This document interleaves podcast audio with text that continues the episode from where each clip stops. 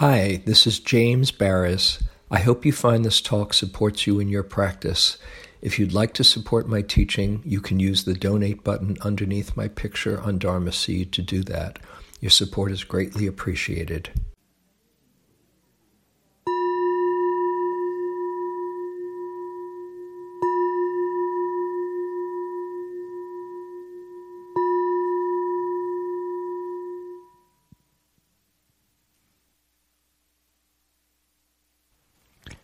So, the uh, topic for the evening is equanimity.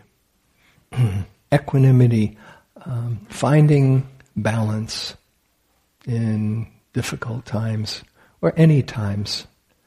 But since we're, I think uh, many people would agree uh, would agree in the middle of difficult times, we can have that as part of the the context. Um, and I I've given talks from time to time on equanimity and and touch them uh, touch the topic uh, peripherally in in talks. Um, but it's it's been coming up for me lately, as I said before the break. Um, I just gave a talk to a, a church group um, here in in Berkeley. Uh, they wanted to hear about that.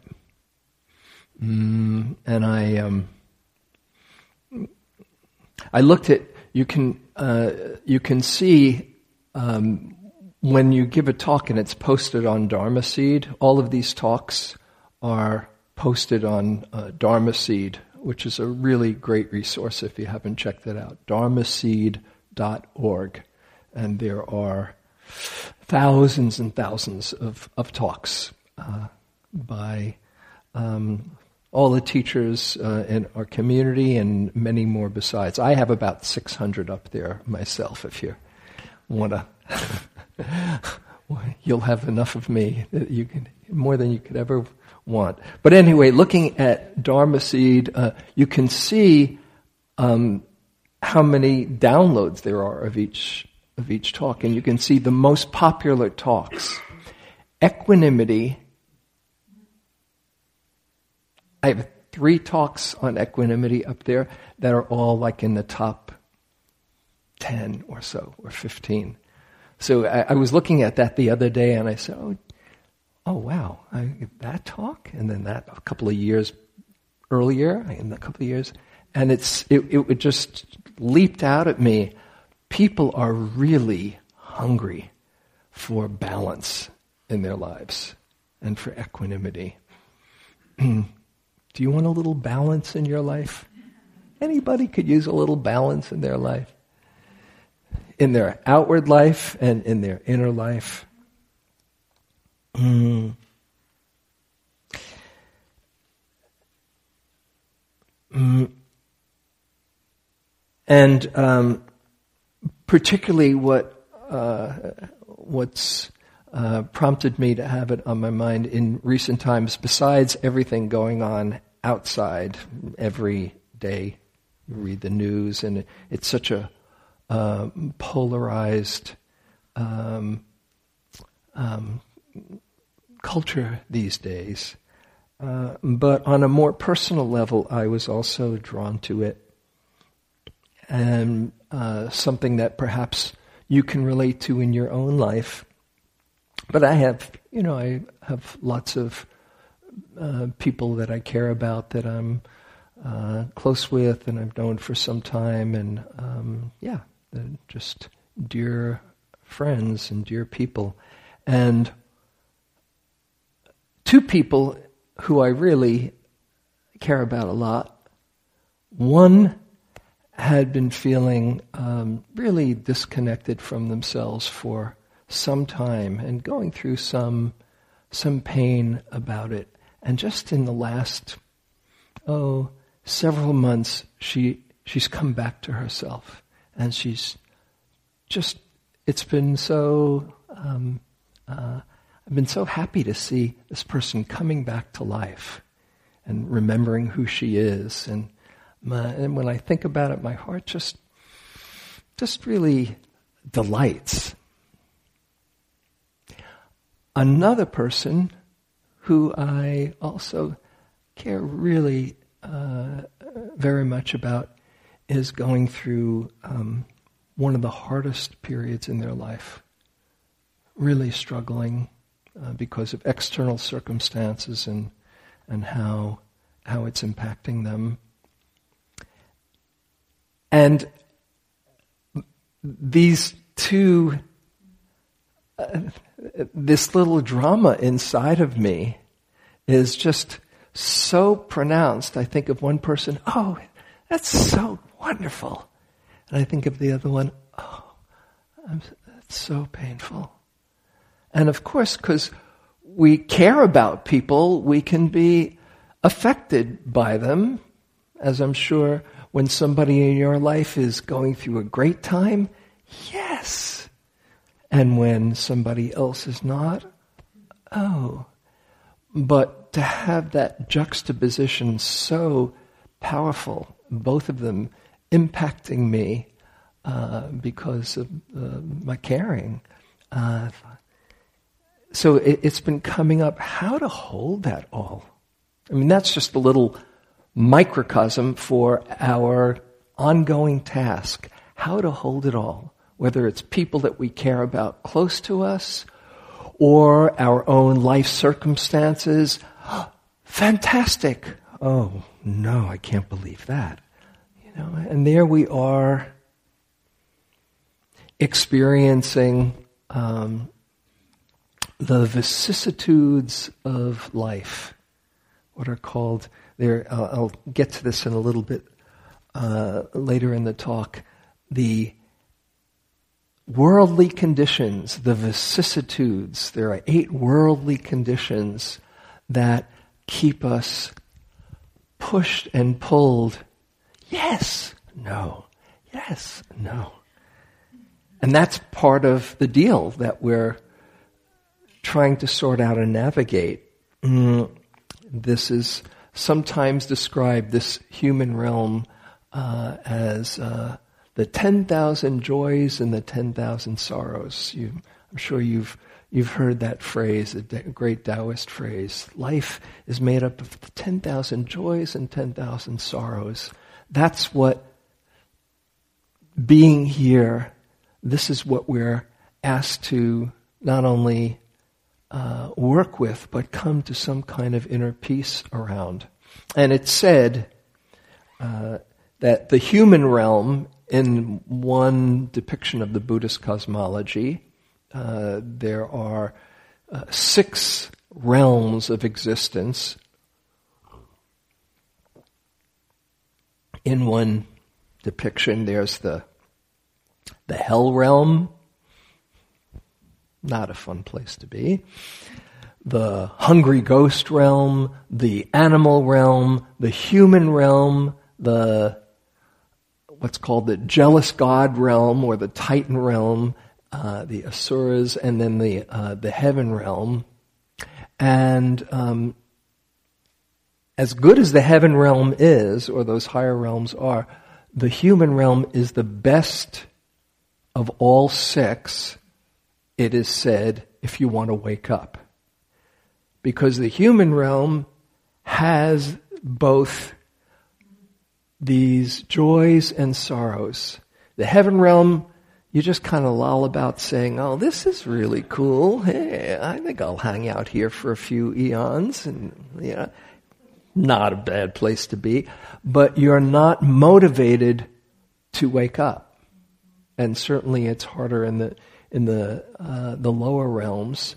But here we have both of these, and we have to deal with our pain and suffering, and at the same time learn to open up to all the blessings so that we can find that balance, that place that can hold it all. And it's so um, amazing how sensitive and fragile we are as human beings, how easily we can be impacted by circumstance in a moment. One little exercise that I, I uh, often uh, uh, like to uh, share with people just to see how sensitive our whole system can be. Some of you have done this with me before. I just invite you to close your eyes for a moment. And I'm going to um, say a word. Just one word. And notice your experience. Trouble. Trouble Notice how it feels in there. Trouble. Any images, any response in your body, in your mind, in your heart. Trouble. Okay. now I won't leave you here. Don't worry. Take a nice deep breath and clear the, the board in your mind and I'll say another word kindness. Kindness. Notice any images, response, how it feels inside. Kindness.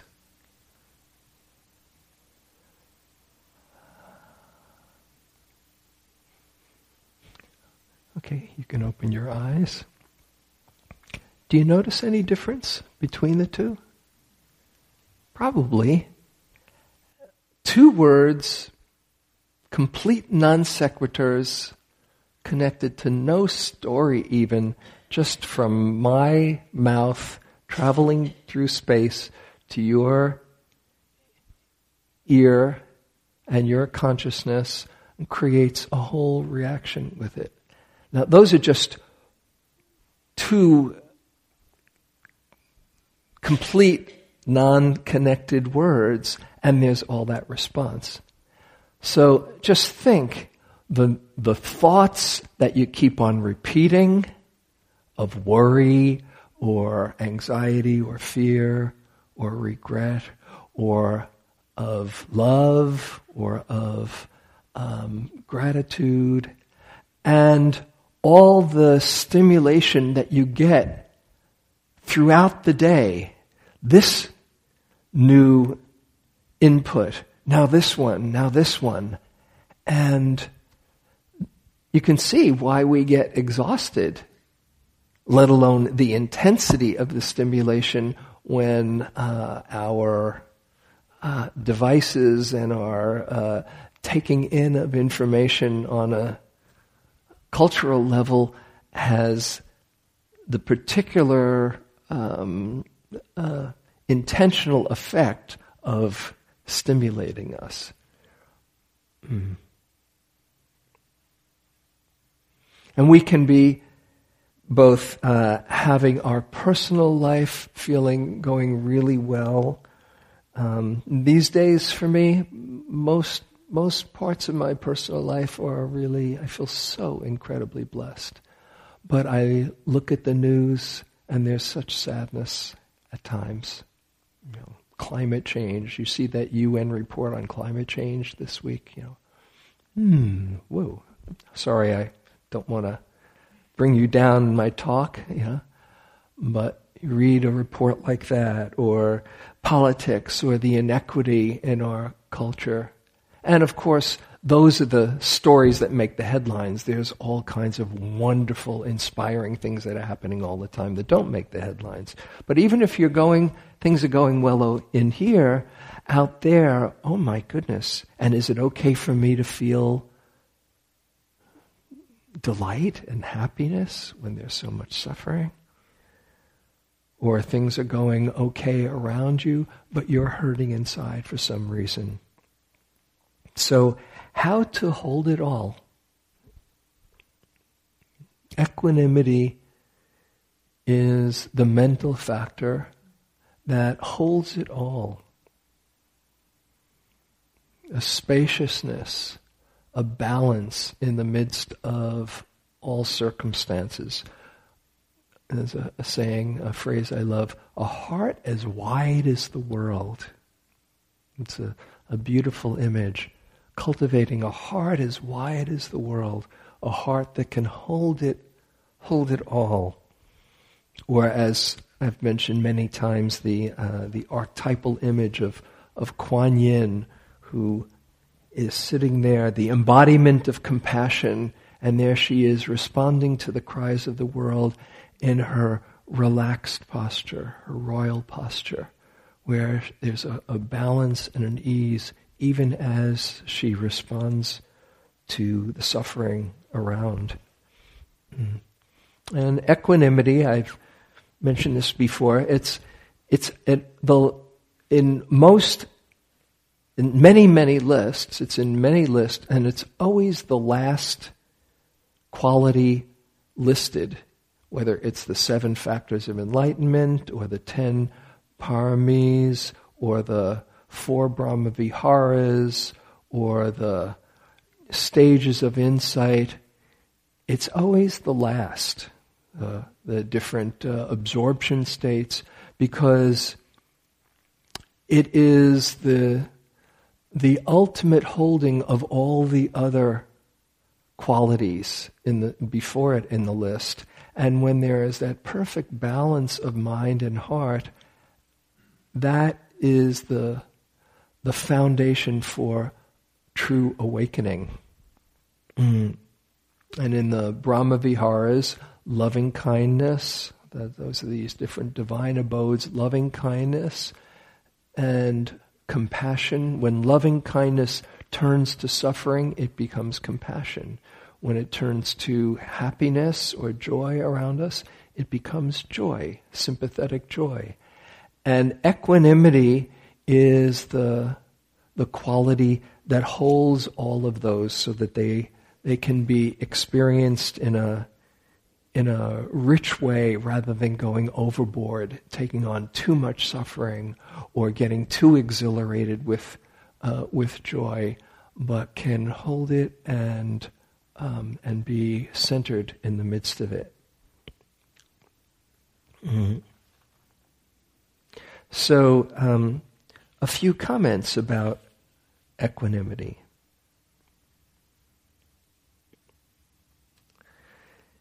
It's so much about spaciousness, about creating a sense of openness and spaciousness. When the mind gets contracted, we get triggered. That's what getting stressed is all about.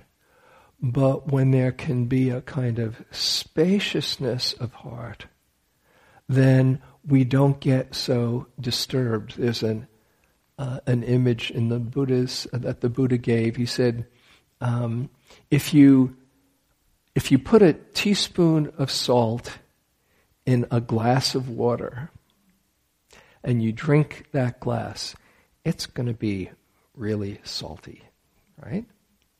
But if you put a teaspoon of salt into a large pond of water, you won't taste it. Not, not unpleasant at all. And that's an analogy to the spaciousness of heart and mind that equanimity um, uh, brings us to.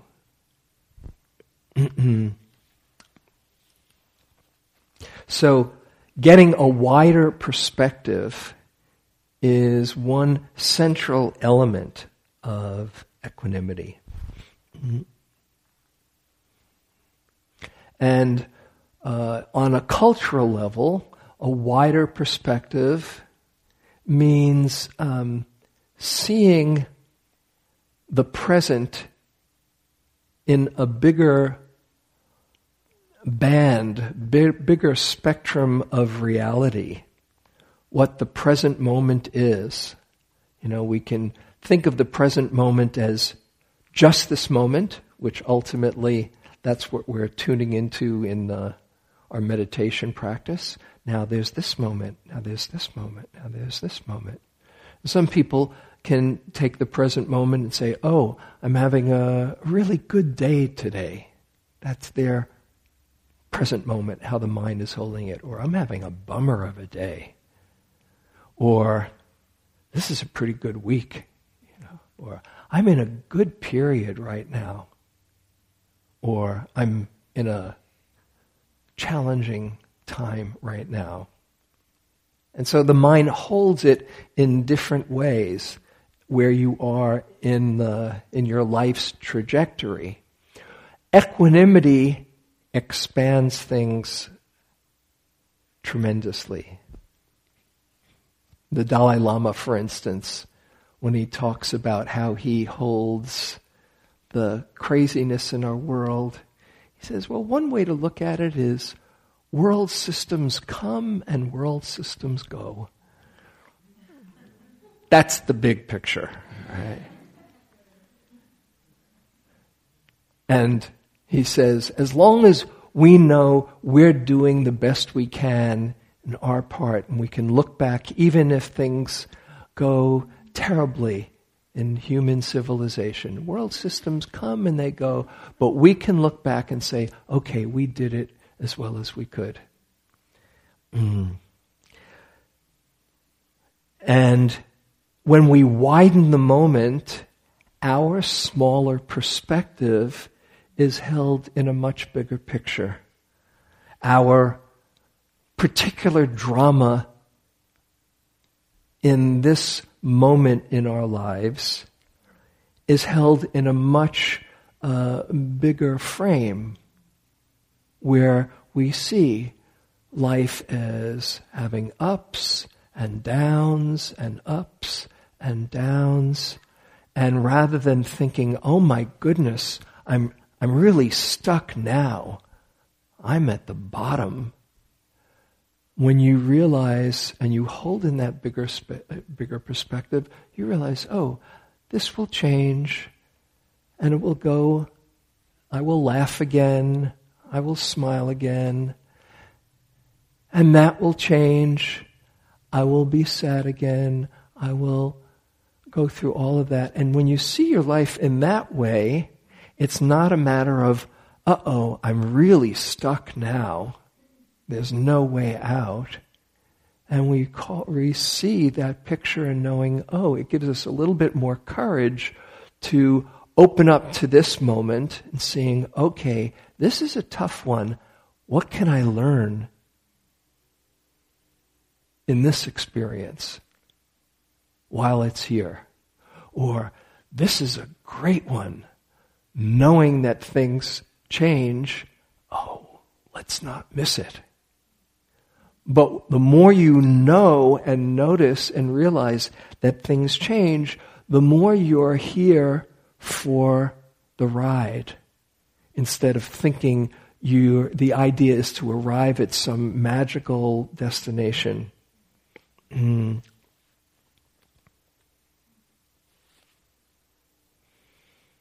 So this truth of impermanence is a huge support for opening up to uh, perspective of equanimity. I, I mentioned this uh, the other week, and I'll, I'll, repeat it again. Some of you aren't here. You look at all the, the, the great movements in our culture, from the abolitionists in 1820. Could never happen getting rid of slavery never happened.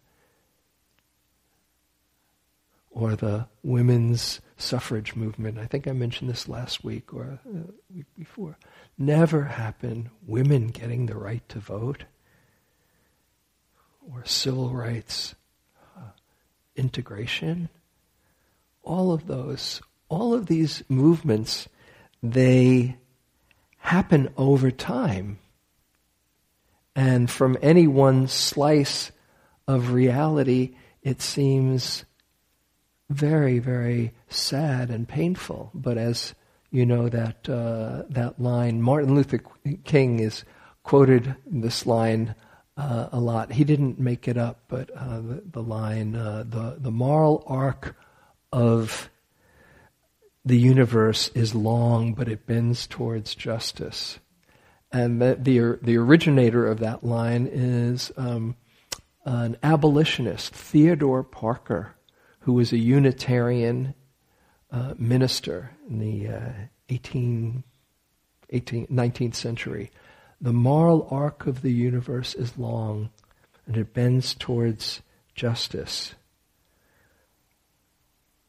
So equanimity sees that bigger picture and knows that my job is to do my part from as much care and love and clarity and commitment as I can, not out of hatred, not out of ill will, but out of commitment and knowing that my part joins many other parts, and uh, there's a, a tide that forms.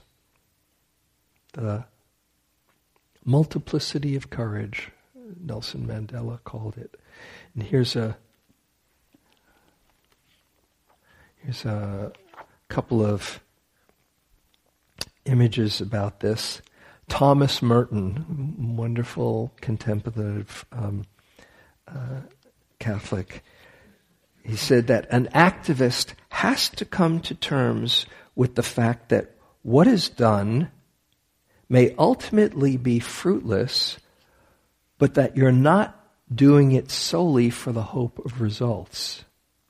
He says that you get used to the idea. As you get used to this idea, you start more and more to concentrate on the value, the rightness, the truth of what you do for itself instead of the attachment and impatience with results. And there's a, a Talmudic story that similarly says if the world were ending and you knew that nothing would make a difference, you'd still do what's most aligned with the heart's deepest values. Mm-hmm.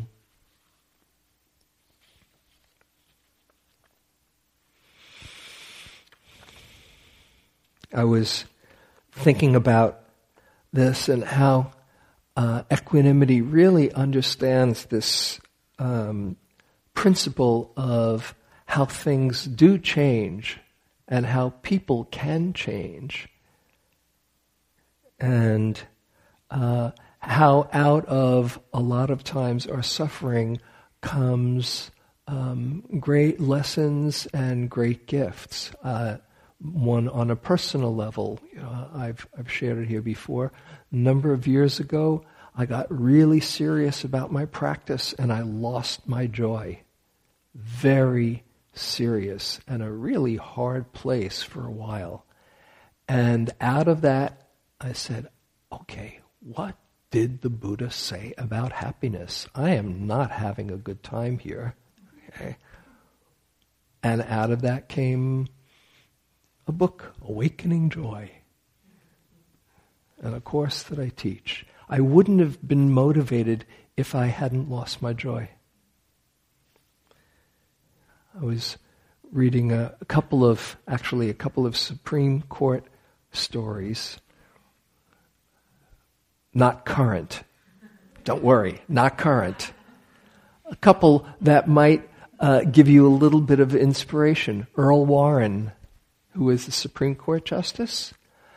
Before he was the Supreme Court Justice, he was the governor of California during the war, World War II. And he oversaw the internment of Japanese. One of the most shameful um, parts of our country's uh, history, along with slavery. There's a lot of things to be, that could go in that category. But to put these people who were our citizens and put them in internment camps. And um, it later on haunted him. And when he became Chief Justice of the Supreme Court, he presided over Brown versus Board of Education, the, the landmark case of desegregation. And it was his, one could say, penance for all the guilt that he had carried. And he, he talked about this. So, out of this came this. Another one that I was just reading, it was just in the Times uh, today, I think it was, was um, Hugo Black. You know Hugo Black? How many people know of Justice Hugo Black? Okay. Not two, three hands. Hugo Black was appointed by um, FDR uh, in, uh, in the 30s to be on the Supreme Court because it seemed he was he was going to go along with the New Deal and FDR's programs.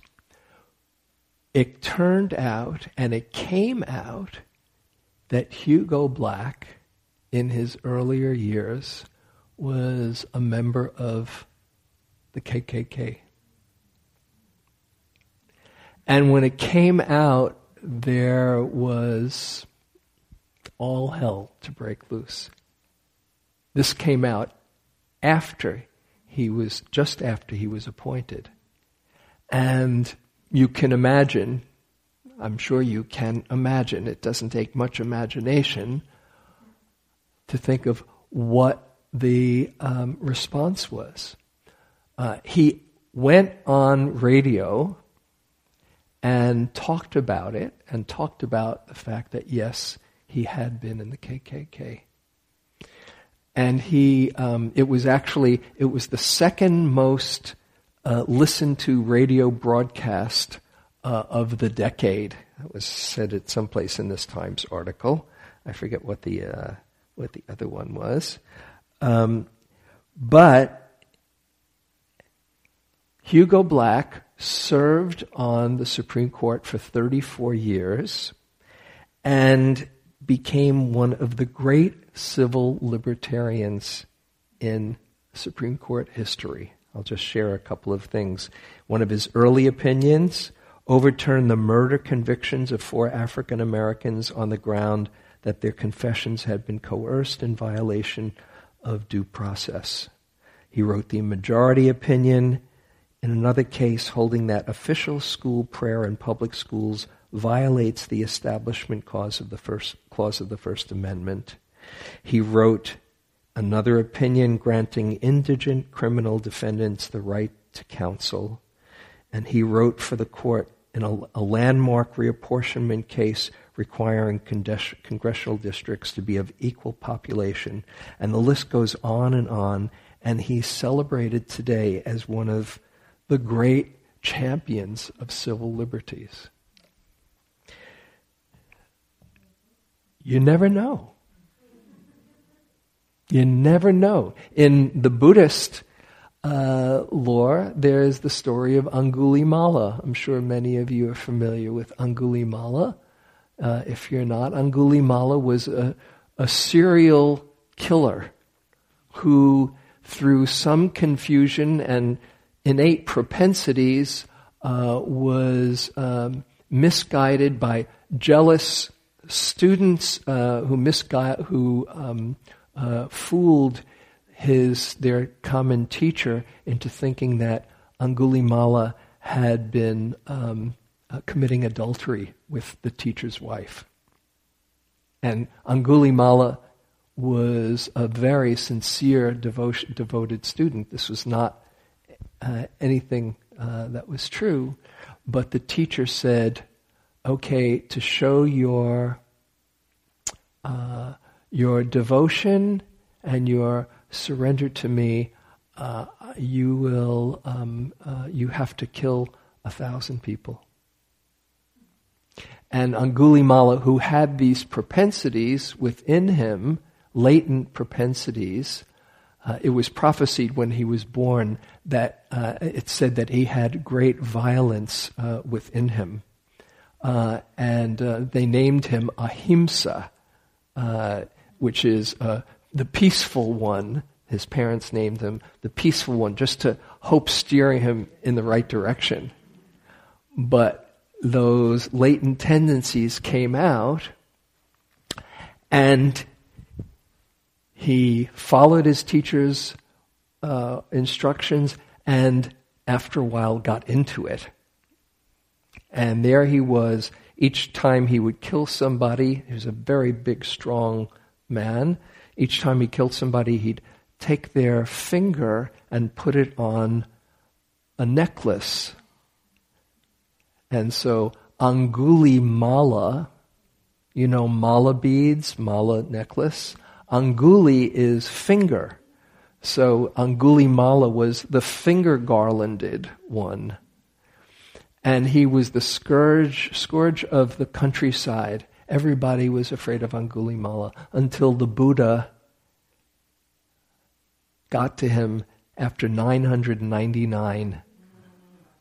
And he was about to, uh, the Buddha could, ha- had his, um, his psychic powers and saw that Angulimala was going to go for his uh, his mother who had been coming, who was coming towards him, and he was going to go for his mother as the thousandth. And the Buddha intervened, and he broke the spell, and Angulimala saw the error of his ways, and. Uh, join the, monas- the monastic life. What have I done? And he joined the monastic life. And the people in, in, the, in the town, in the, the villages, were not happy that the Buddha had him protected by robes. And in fact, when he would go on alms round, they'd stone him.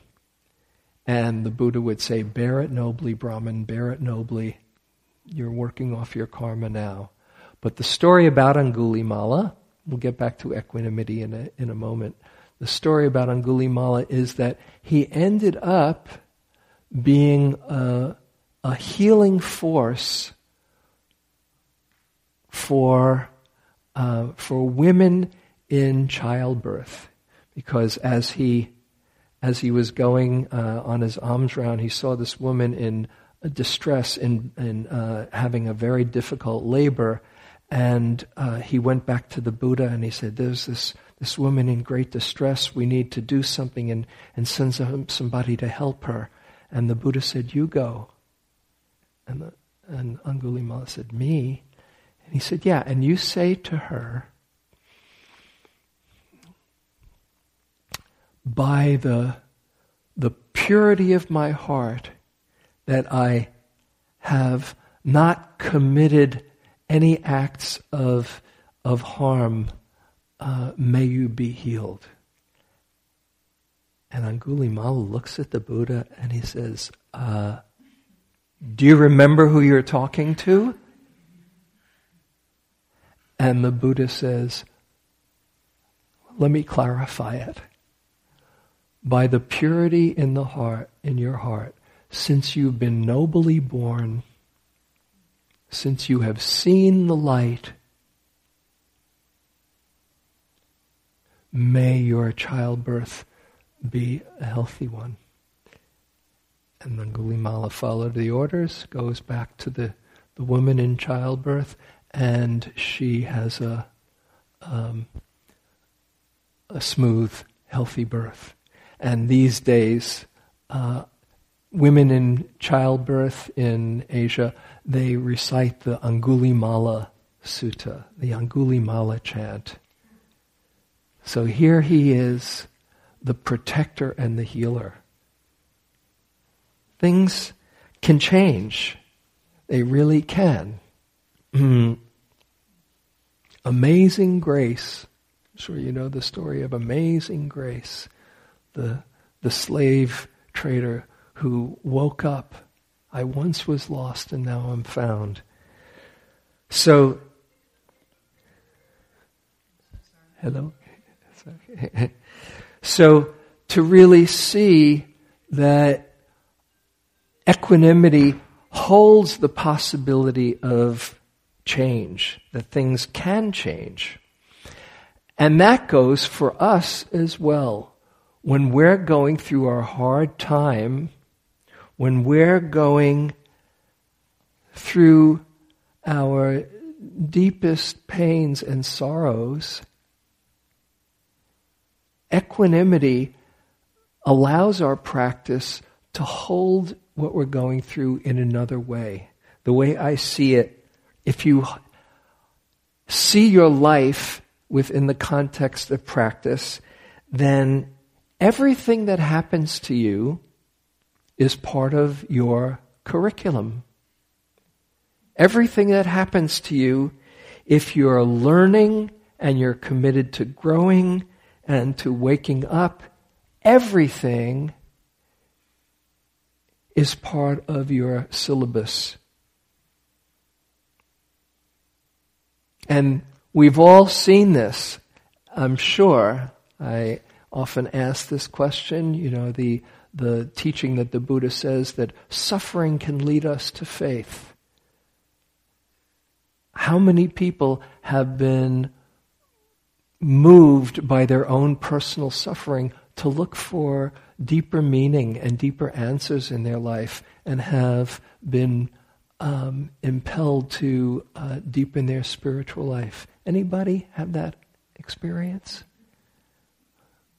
That's how it works. It's just that while you're in the middle of it, you say, this has to be some terrible mistake. And if I were running the universe, I'd do a much better job than this. But when you look back and you see, oh, if it hadn't have been for that, I wouldn't have learned that. If this hadn't have happened, I wouldn't have understood this or deepened my compassion.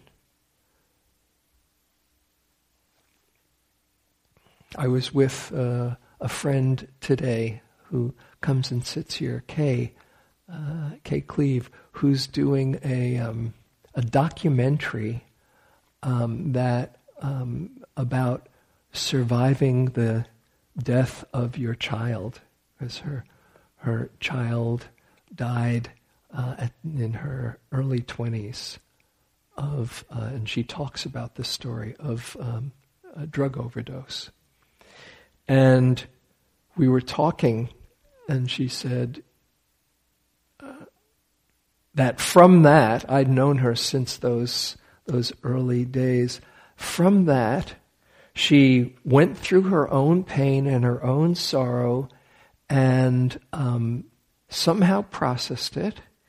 And in the last number of years, she's worked with people, with uh, women particularly, who have lost their own children and interviewed them. She's doing a documentary. That's what we were uh, we were doing today. She uh, she wanted to interview me a little bit on this, doing a documentary of how people recover from their grief and the things that can happen from it.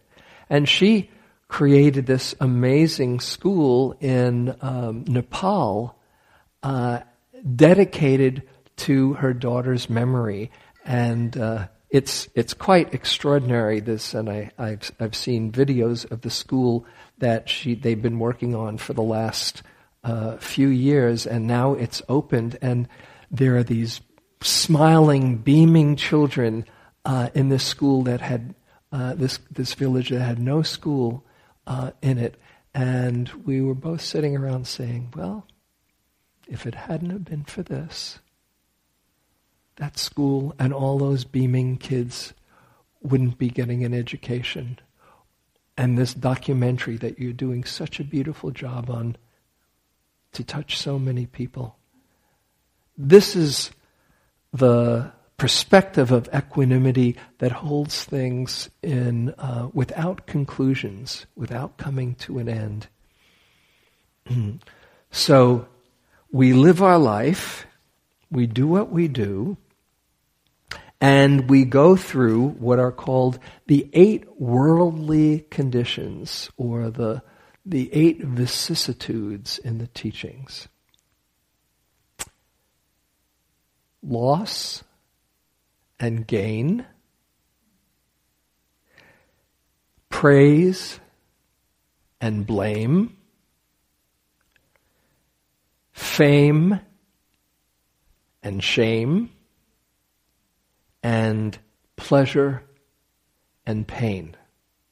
The eight worldly conditions. Sound familiar?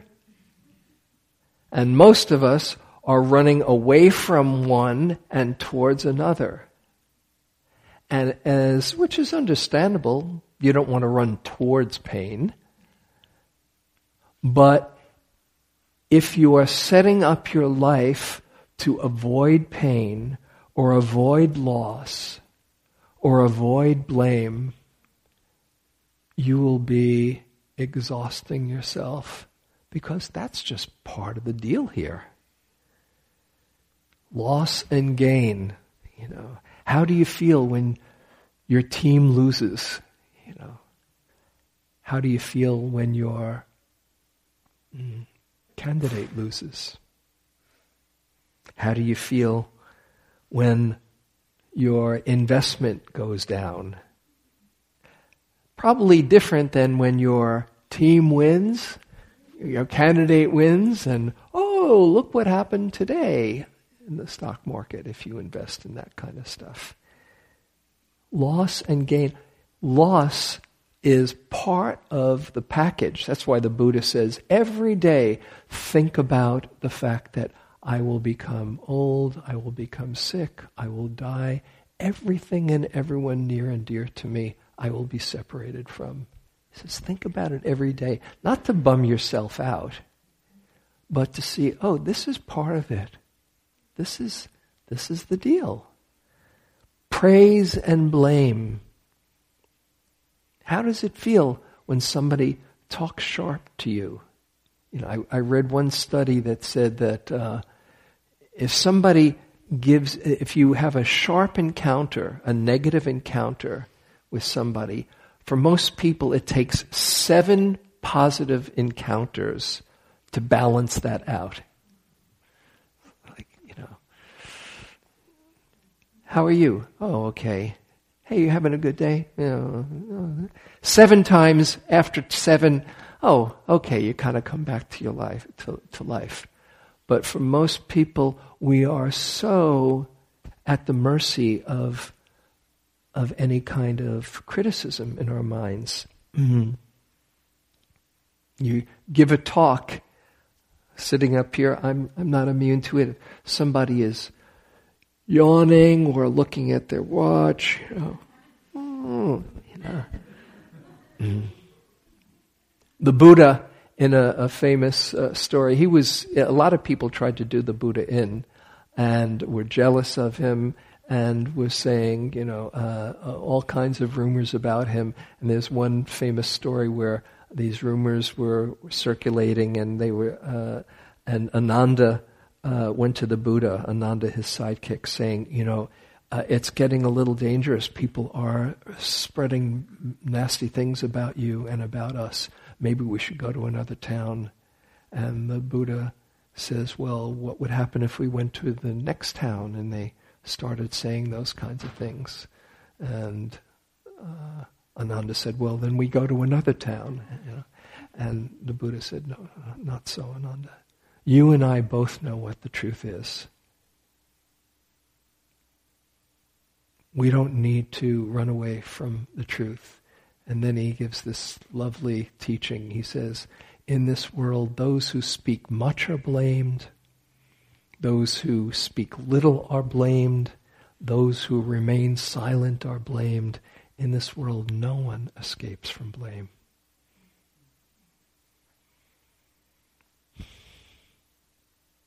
pleasure and pain.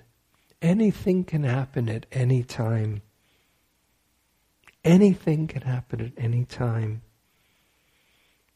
Fame and shame, the stars, the great stars, the, the bigger they are, the harder they fall. The tall poppy syndrome. I mentioned it recently here in, in uh, Australia. They have this, this uh, uh, this notion. The tall poppy is the one that sticks that sticks out and the one that gets cut down first. You know. Mm. So equanimity, how to have balance through it all?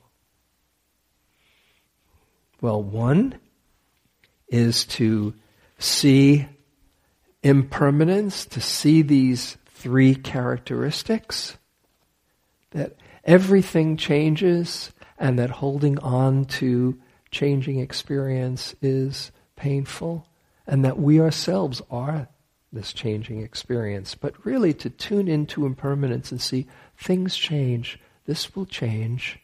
How can I meet this as wisely as possible? And with that, we're also able to let go of our attachments.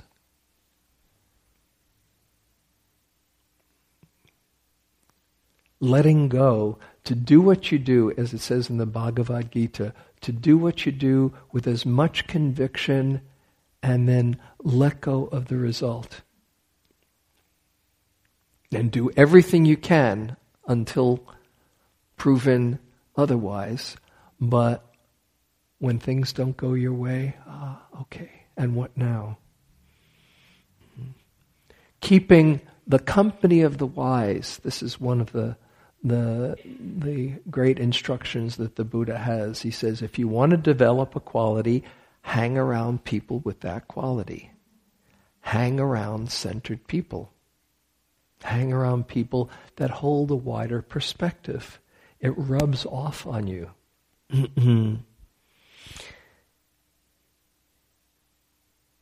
Practicing equanimity formally and just seeing, oh yes, okay. Everybody has their own journey. The, the formal words in the equanimity practice. Mm, you are owner of your karma. Your happiness and unhappiness depends on your actions or habits or choices, not just on my wishes for you. And that reali- means that you can't lead somebody's life for them. They have to go through their own lessons, just like you and to let go of thinking that it's up to you to change the course of their um, their life. You do what you can to support and help, but at some point you let go of thinking that you can rescue everybody. And mindfulness practice itself is the direct development of equanimity. I was thinking this as we were sitting tonight, and there we, it was so still. It was just so wonderful. And there we were all practicing equanimity, because there you were, whether or not you realized it, saying, okay, I'll show up for this moment. Might be a fun moment, might be a difficult moment, might be boring, might be blissful. I'll be here for it.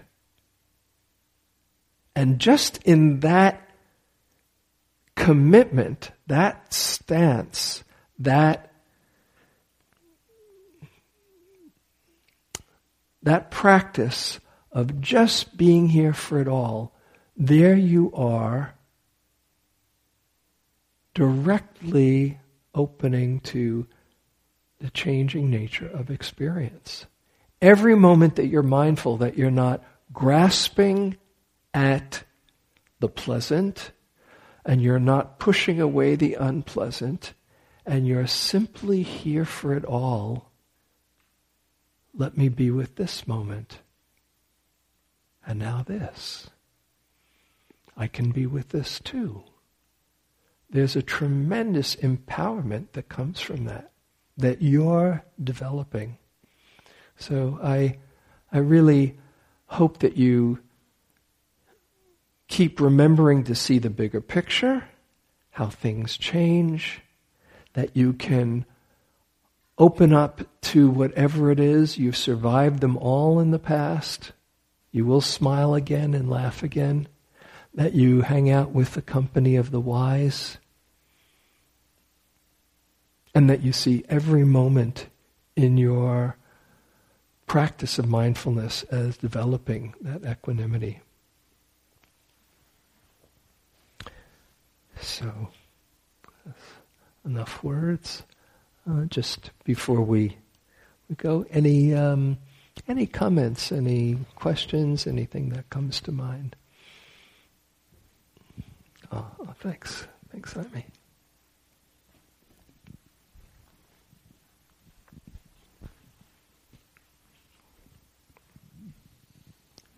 I had a question about what the word equanimity means when. Mm. Sorry. Yeah. Can you hear me now? Yeah. So you said it is equanimity, and you also used the word balance, and I'm wondering if those are two translations of the word that have a equal weight, or is that your um, interpretation to add the word balance? The um, the word upekkha in Pali is this quality of equanimity. And who was it I was just reading? Bhikkhu Bodhi translates it as uh, the middle, oops, the middleness. Uh, is one way that he was thinking of uh, talking about it. But it is, it's all about balance. It's all a question of balance. And I think of equanimity in the seven factors of enlightenment. The three stilling factors are calm, which is a kind of a settled still um, stillness, and concentration is a focused stillness, and equanimity is a spacious stillness. It's here for all the ups and downs and doesn't get uh, overwhelmed or um, uh, ruffled by them. And so it's it's not suppressing anything. The the near enemy of equanimity is indifference. It's the like the the teenager that says, whatever, that's not equanimity. It's, oh, I can open up to this too. So the, the equa, it's like the equal, you can be here for, uh, for the, the, uh, the pleasant and the unpleasant uh, with that same um, centeredness. Anything else? Yeah. Karen.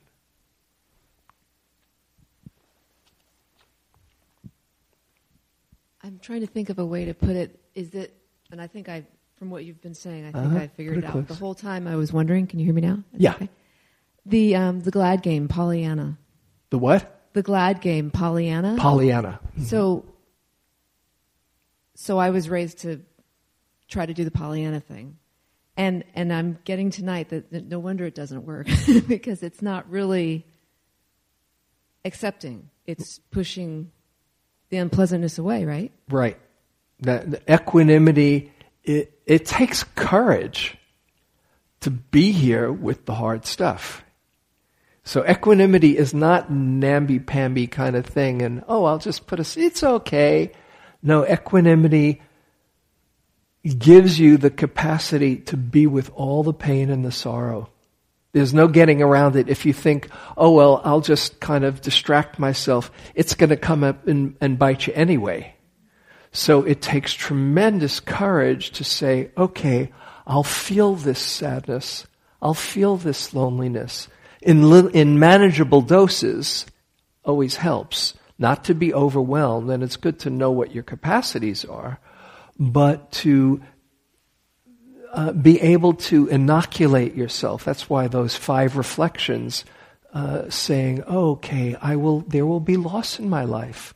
There will be uh, sickness in my life." And you're getting used to saying, "Okay, this is part of the deal," and then you can. You're not afraid to open, which allows you to open up to all the goodness in it. So that's that's the idea. Yeah.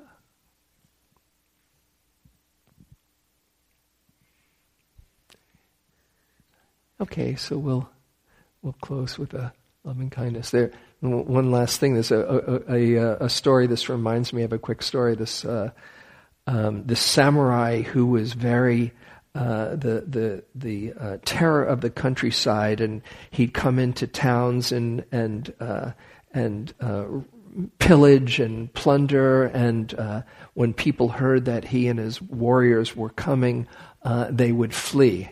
And he goes to this one uh, one town. Uh, word gets out that he's that he's coming, and everybody leaves uh, in terror except for the Zen master. And the, uh, the scout comes back to this fearsome samurai warrior and he says, uh, Everybody has, has fled in, in terror of you except the Zen master is still there in the, uh, in the monastery. And the, the samurai goes up to the, to the monastery and he sees the Zen master sitting very still and centered, and he stomps coming up to the Zen master and he says, uh, Do you know who I am? I'm somebody who can take this sword and run it through you without batting an eye. And the Zen master sits and says, And I, sir, am someone who can have that sword run through me without batting an eye. At that point, the samurai bows. He's met his match. That's equanimity. Hmm. Okay, so let's uh, let's close.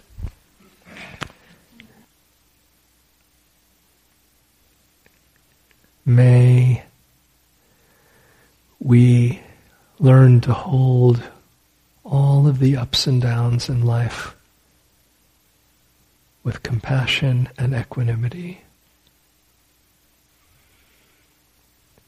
May we see through our fears and confusion and connect with the goodness and wisdom that can hold them all. And may our coming here together ripple out and be of benefit to all beings in all directions, including this wonderful planet that's our home. May all know the highest happiness and peace.